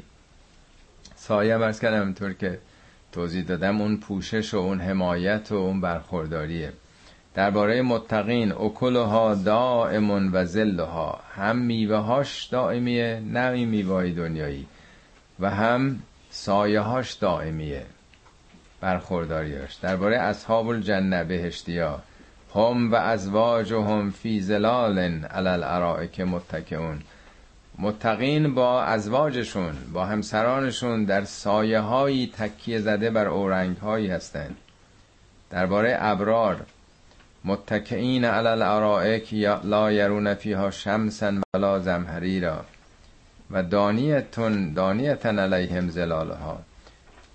اونها هم تکیه کردن بر اورنگ هایی نه گرمای خورشید اذیتشون می‌کنه نه سرما. و سایه ها بر اونها نزدیکه. بازم نه به معنای این سایه ها یعنی هر چیزی که آدم در پناهش بتونه استفاده بکنه. حالا اینو خودتونم با دقت میشتونیم آیات رو بعدا ببینیم. به حال برخلاف اونهایی که تکذیب می‌کردن متقین که مهمترین صفتی که قرآن برای انسان قائل شده تقواست. بهشت رو متقین می‌برند. همه چی نیاز به تقوا داره. تقوام اون نیرو و اراده است که آدم بتونه خودش رو کنترل بکنه. اصلا به دنیا اومدیم که ارادهمون رو تقویت بکنیم. اراده که انسان جلو خشمش رو بگیره جلو شهوت رو بگیره جلو آز رو بگیره. جلوی ظلم و ستم بگیره. این یه نیروی در درون ماست که به نسبتی که او تقویت بشه انسان بهره از بهشت می‌بره. همینطور که خدا ارادش کن فیکونیه اراده بکنه میشه پس اصل اراده است. اراده انسان هر چقدر در دنیا تقویت بشه در انشاء بعدی اراده است که داره عمل می‌کنه. اسمش حالا تقواست. ما چگونه ارادمون می‌تونیم تقویت کنیم؟ در برابر تحریکات شیطان تحریکات نفس انسانی. اصاره و خلاصه همه اعمال خیر تقواست. تا تقوا نباشه هیچ کار نمیشه کرد. بنابراین قرآن همه جا گفته که بهشت مال متقینه.